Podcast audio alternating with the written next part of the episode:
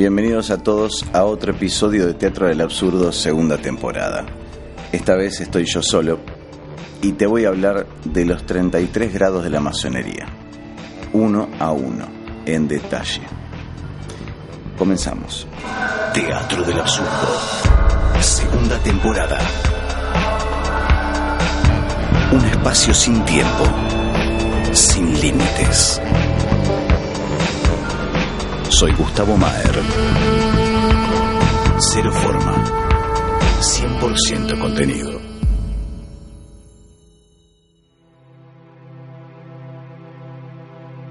Los siete obstáculos para la iniciación. Grado primero. La soberbia del saber profano.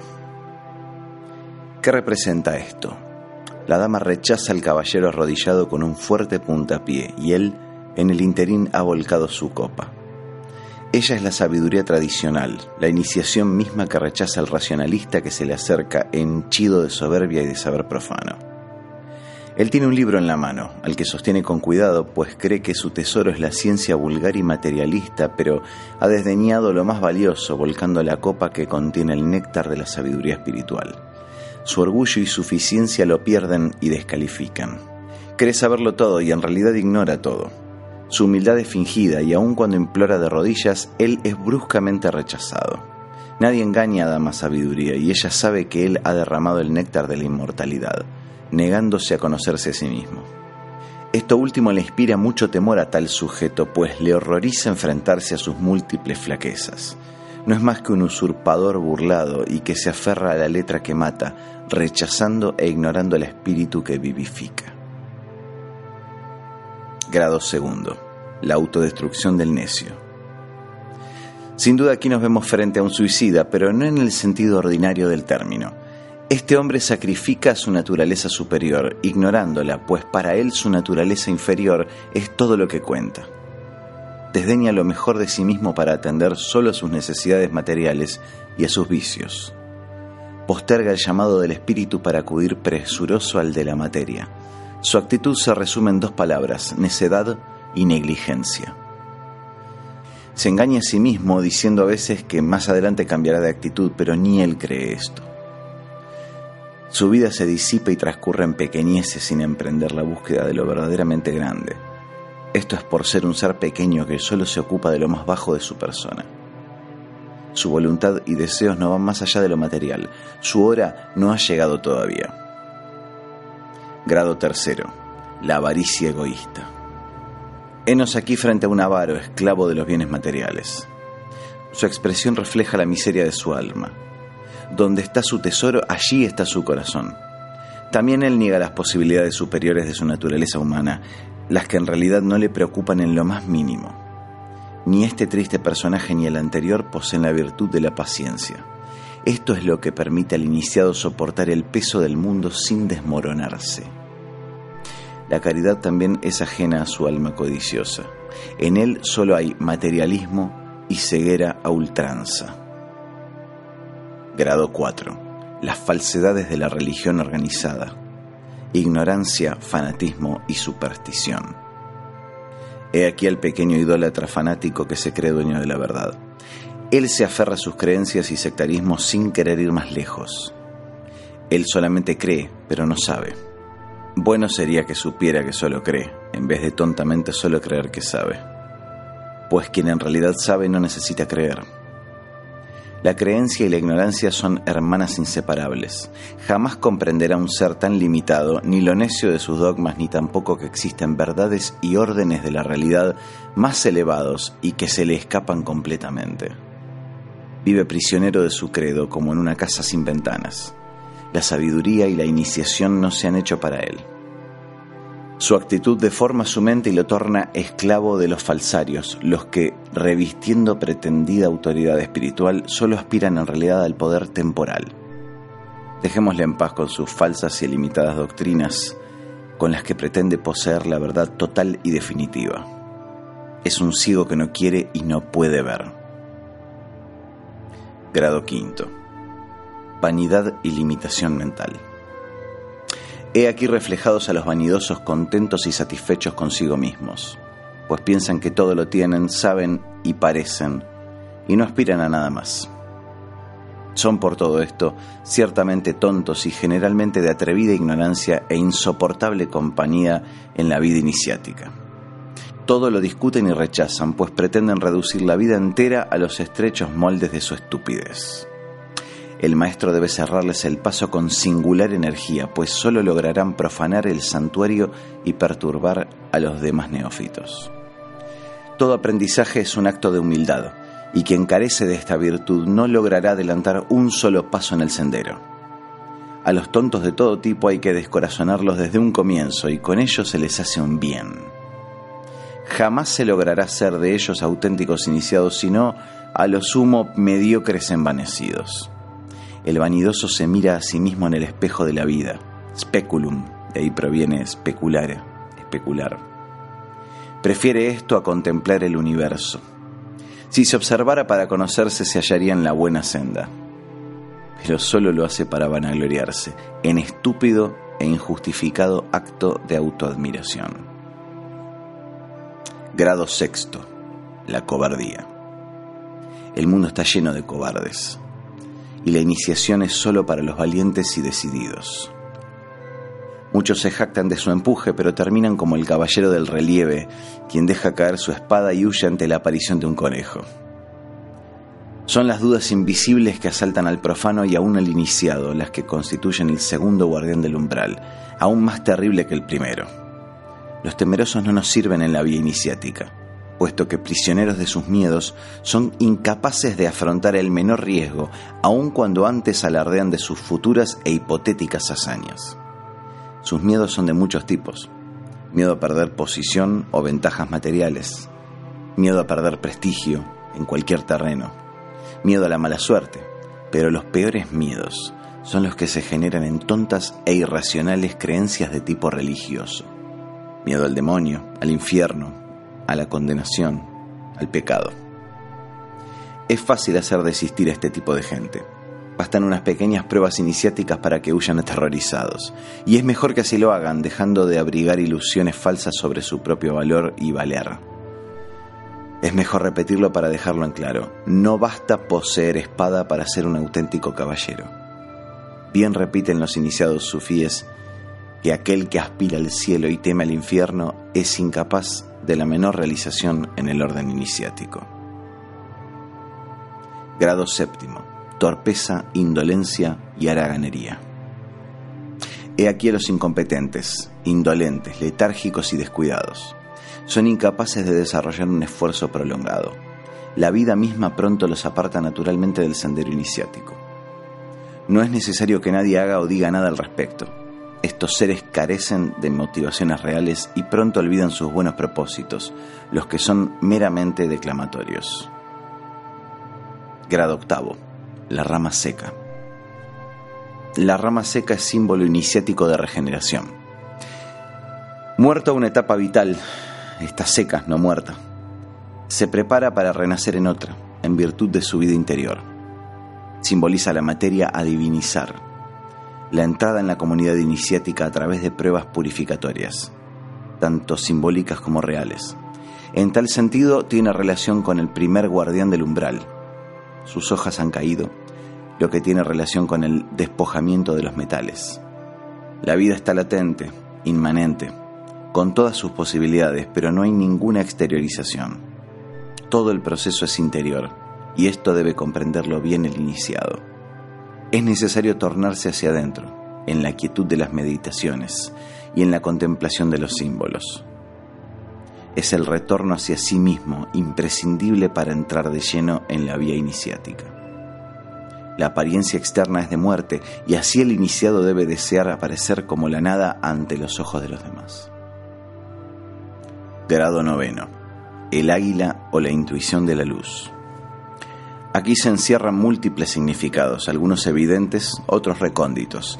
El águila es ante todo signo de elevación y por ende de espiritualidad. Ave solar por excelencia representa al neófito o recién iniciado que comienza a alcanzar nuevas alturas y perspectivas metafísicas.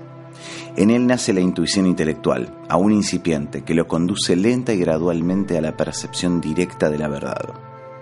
Se abren para él nuevas modalidades superiores de existencia, conocimiento y dicha, que antes le eran por completo desconocidas. Esto nos quita de los ojos la venda fatal del error, o sea, la ceguera enraizada en la ignorancia, el fanatismo y la superstición. Esta ignorancia es la causa de todos nuestros males y sufrimientos. Grado décimo, el toro alado. El toro es símbolo tradicional de potencia, fogosidad y fertilidad, por ende de pasiones. Aquí el toro descansa y le han surgido alas. Las pasiones se han controlado y sublimado, representadas por el descanso y las alas. Pero el toro conserva un pie en la tierra. Él no ha perdido el contacto con lo terrenal, o sea que el iniciado no ha dejado de ser un ser humano. Conserva el contacto con la realidad y la solidez del buen sentido es símbolo de fuerza y vigor, armoniosamente controlados y dirigidos. Grado undécimo. Las máscaras o la dualidad. El ser humano vive sometido al conflicto de los opuestos o juego de las dualidades, cosa que le ocasiona permanente conflicto y sufrimiento. Es la lucha permanente entre la alegría y la pena, el placer y el dolor, lo atractivo y lo repulsivo, el amor y el odio. Durante ese tiempo el individuo se haya desestabilizado interiormente y expresa de emociones negativas. Grado duodécimo. El dragón o el primer guardián del umbral. Debe recordarse que en muy diversas tradiciones los dragones y los toros son animales con los que combaten los héroes solares, es decir, los iniciados. Sigfrido, Mitra, Hércules, Horus, Apolo. El dragón es un tetramorfo, al igual que la esfinge, que es otro símbolo de aparición frecuente. Alude normalmente a los cuatro elementos, al aire con las alas, al agua con la cola, al fuego con las llamas y a la tierra por las patas con garras, y por ende a la purificación por tales cuatro elementos. Este proceso es normal en la vida iniciática. El dragón es símbolo de nuestra naturaleza inferior, que debe ser vencida y dominada, pero no muerta, para que sobrevenga el reinado del espíritu. Grado decimotercero, el delfín. El delfín representa una nueva etapa o condición material deseable, que se debe adquirir primero para superarla después. El delfín corresponde a la cualidad o guna sattva, que equivale a ritmo, armonía y gracia. Es menester aclarar brevemente esto, pues el símbolo indica la necesidad de armonización interior con el infinito equilibrando los ritmos personales con las vibraciones del cosmos. Esto supone una formación cosmológica que permita al iniciado vivir en paz con la vida. Grado decimocuarto. La paloma. Aquí el simbolismo es claro. La paloma con el olivo representa el alma en paz.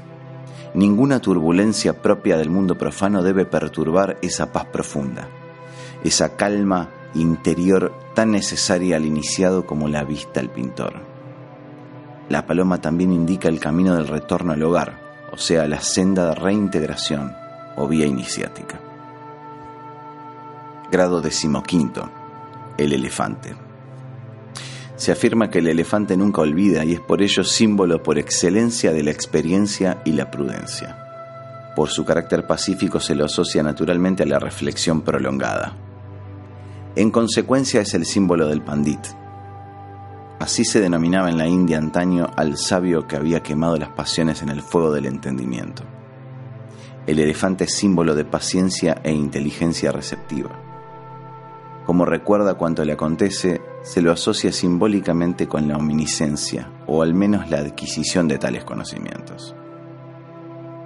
Grado decimosexto, la serpiente o la inteligencia activa. La serpiente es un símbolo polivalente por excelencia. Representa tanto al mal como a la sabiduría, tanto al abismo como a la inteligencia activa. Es por ello que hay que ser prudente y evitar aquí interpretaciones apresuradas. El hombre y la serpiente representan por lo general el duelo de la fuerza y la inteligencia contra la materia. Aquí el hombre doblega la materia. Es un simbolismo análogo al del cincel y el mazo actuando sobre la piedra bruta. La inteligencia supone aquí una apertura al verdadero conocimiento. Los misterios menores. Grado decimoséptimo. La temperancia. Aquí tenemos por lo menos dos niveles de significación. Uno se refiere al orden ético-moral de la vida. Alude a la sobriedad y mesura que deben practicar los seres razonables. Es bien conocido esto debido a que corresponde a uno de los arcanos del tarot. Pero la temperancia se refiere a mucho más que el mero comer y beber y el control de las pasiones y apetitos en general. Supone, en rigor, introducir el espíritu en la materia para dominar a ésta. Naturalmente esto tiene muchas implicaciones porque supone el completo dominio de nuestras reacciones ante cualquier tipo de estímulos, tanto externos como internos. Supone la trascendencia del existir, manteniéndonos ecuánimes y serenos ante la pena y la alegría, el amor y el odio a nivel humano, el honor y el deshonor, el placer y el dolor, la fama y la ignominia. Grado decimoctavo, el pelícano fe, esperanza y caridad. El pelícano es un símbolo que se halla con frecuencia tanto en las órdenes esotéricas como en las iglesias católicas. Esto último no es extraño, pues a nivel religioso es el símbolo de Cristo. Esto por cuanto la leyenda narra que el pelícano puede llegar por su amor paternal a alimentar a sus hijos con su propia carne en caso de necesidad. Grados decimonoveno al vigésimo segundo. Los modos de dar. Grado decimonoveno. Hace falta algo más. Tú has recogido, ahora tienes que sembrar. He aquí planteado el problema de los modos de dar y de sembrar. Los cuatro personajes de que nos ocuparemos representan no solamente modos de dar, al enseñar transmitiendo la doctrina esotérica tradicional, sino también el dar en general, es decir, los modos y maneras de practicar la caridad el primer personaje revela despreocupación e irresponsabilidad. Su actitud es negligente, por cuanto no se preocupa debidamente de que el precioso tesoro que él recibió llegue a quienes deben llegar. Olvida que en presencia de ciertas personas es un deber saber callar. Grado vigésimo. El segundo personaje sostiene al ánfora de otra manera.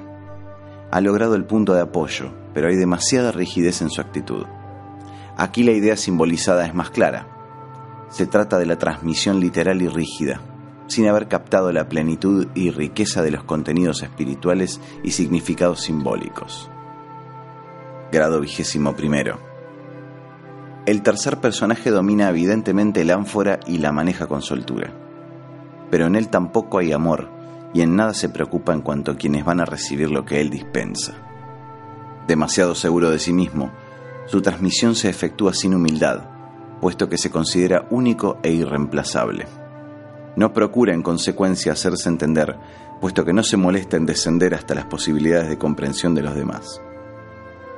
Grado vigésimo segundo. El cuarto personaje nos muestra la actitud justa y perfecta. En él hay sabiduría, pues esta es el saber que ama y el amor que sabe. Todo en él revela una preocupación inmensa porque el mensaje llegue a quienes tienen que llegar y sea plenamente comprendido. El iniciado, grados vigésimo tercero al vigésimo quinto.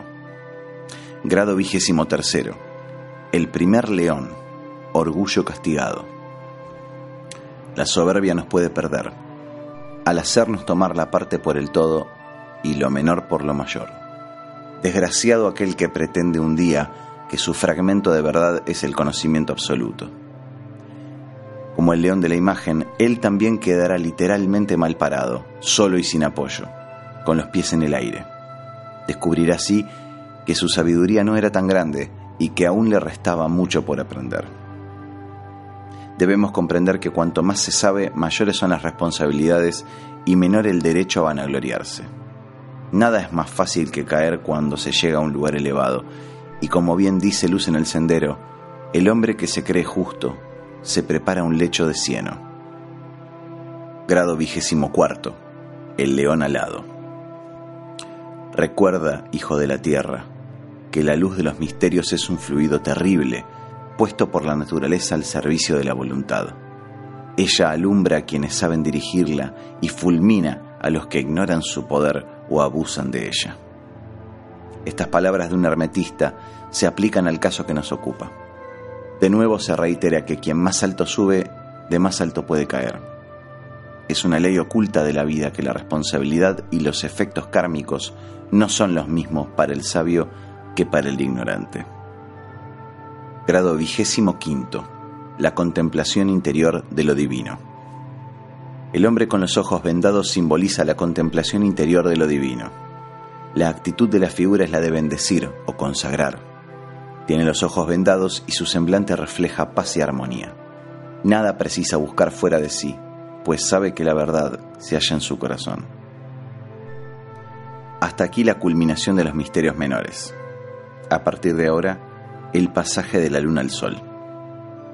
Grado vigésimo sexto. La luna o la receptividad consciente. En este estadio, como en otros posteriores, nos ocuparemos del simbolismo de la luna y el sol. Astrológicamente la luna representa, entre otras analogías, alma, emoción, receptividad, sentimientos e instintos. Claramente se simboliza aquí, al sujetar el hombre a la luna, que él ya ha logrado dominarse. Las alas indican la elevación interior ya alcanzada. Es el logro de la martriz de soi, como dicen bien los franceses, la maestría o dominio de sí mismo, de la propia personalidad y emociones. No se trata de negarlas, pero sí de colocarlas en el justo lugar que les corresponden. Nótese que algunas formas de actividad a las que el vulgo supone de muy elevado nivel recaen dentro de la esfera lunar y no más alto. Grado vigésimo séptimo. La guía de la deidad interior. Aquí se produce el pasaje del iniciado de un mundo a otro muy distinto. Nótese que aquí el Sol y la Luna han permutado sus posiciones tradicionales, como también ocurría con la Luna en el grado 26. No se refieren pues a la figura, sino al lector o espectador, es decir, que se transmite un mensaje. Aquí la luna se halla más alta y el sol está a su mismo nivel. Con esto se alude a la purificación y elevación de emociones y sentimientos. Grado vigésimo octavo. La espada o el poder de la palabra. Word is a sword. La espada es una palabra. Hace recordar este símbolo al área de Rigoletto, Parisiamo, o la lingua, tu il pugnale. La espada es el símbolo del verbo, del poder sagrado de la palabra. Una espada sale de la boca del cordero en el Apocalipsis. En el Islam, algunos imanes tienen una espada en la mano durante su prédica. La espada además tiene un simbolismo axial, como eje del mundo. Grado vigésimo noveno. El águila o la realeza celeste. El águila es símbolo tradicional de la realeza y elevación, y así se la considera a la vez celeste y solar. Es a menudo la imagen del elevarse por encima de las nubes y representaba en consecuencia la visión de Dios, y en general la teofanía para el simbolismo esotérico medieval.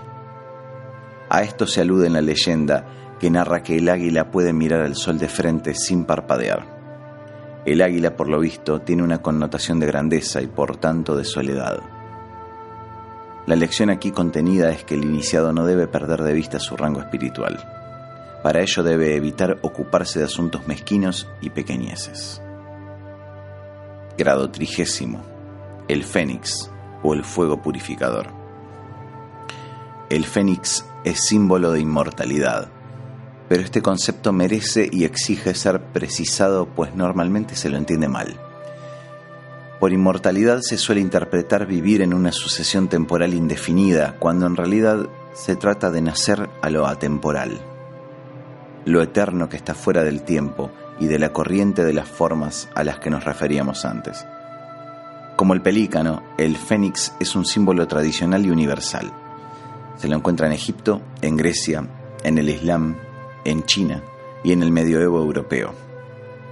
Aquí al fénix se lo asocia al fuego, de acuerdo a la leyenda según la cual esta ave fabulosa renace de sus cenizas. Naturalmente, esto alude a la iniciación, que purifica y regenera a la naturaleza a través de la muerte y el renacimiento.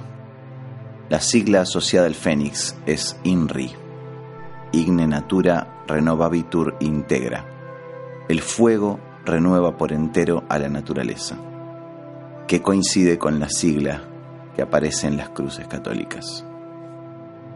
Grado 31. El ángel. El ángel simboliza tanto la ayuda de Dios que desciende sobre nosotros como el hombre que se eleva impulsado por sus aspiraciones espirituales. Con el ángel se completa un ciclo formado además por el águila, el toro y el león alado. A esto se le denomina un tetramorfo y se conserva hoy en el simbolismo de las órdenes iniciáticas, a veces unificando todo en una sola figura. Un ejemplo común de un tetramorfo unificado de esta manera lo constituye la esfinge, con cabeza de hombre, alas de águila garras de león y cuerpo de toro. Acercándonos al final, grado trigésimo segundo, el santo grial o el sol en el corazón. La expresión del iniciado refleja su divino e inefable éxtasis. La rubedo, obra el rojo, se ha alcanzado, y esto completa el ciclo de la gran obra interior. He aquí el secreto de nuestra divina herencia, que es el contacto con la fuente de dicha infinita, la esencia de nuestra vida y la gloria de nuestra alma. Radiante como muchos soles, mora un fragmento de Dios, de la conciencia universal en el acaya o cámara etérica secreta de nuestro corazón. No en vano afirmaba Jesús, yo os digo, dioses sois. La piedra filosofal no nos lleva al oro vil, sino al oro filosófico. Los antiguos maestros decían crípticamente que los hombres que alcanzaban los grandes misterios veían el sol a mediodía en medio de las más densas tinieblas. Para ellos la noche era tan luminosa como el día. La explicación es que precisamente veían el sol divino en su propio corazón, y este sol jamás se pone. Esto y no otra cosa es lo que buscaban los caballeros medievales con el nombre del Santo Grial. Y aquí llegamos a los misterios mayores, al grado trigésimo tercero. La rama seca florecida, la comunidad de los maestros de la orden de Melquisedec, el cuerpo de gloria. En este último grado se inician los misterios mayores y se retoma el tema de la rama seca con el que comenzaban los misterios menores, en el grado octavo. Aquí la rama ha plenamente florecido y dado frutos. El simbolismo tiene distintos niveles de interpretación y es recóndito, pero se aclara inmediatamente si tenemos en cuenta lo escrito en la regla 21 de la primera parte de Luz en el Sendero. Busca la flor que debe abrirse durante el silencio que sigue a la tormenta y no antes.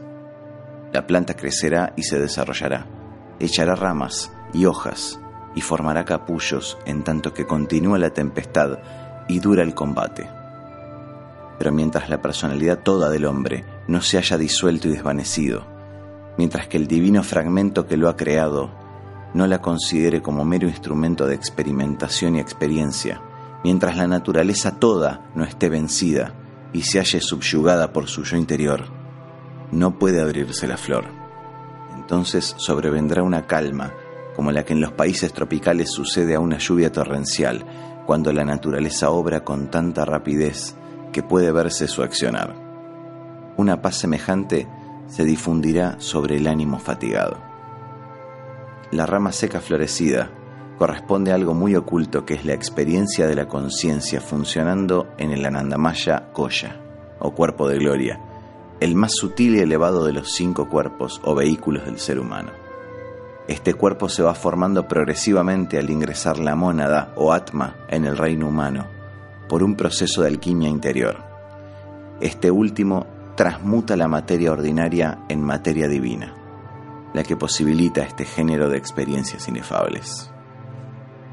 A partir de esta vivencia, el aspirante pasa a formar parte de la comunidad de los auténticos maestros espirituales, con la que entra naturalmente en contacto.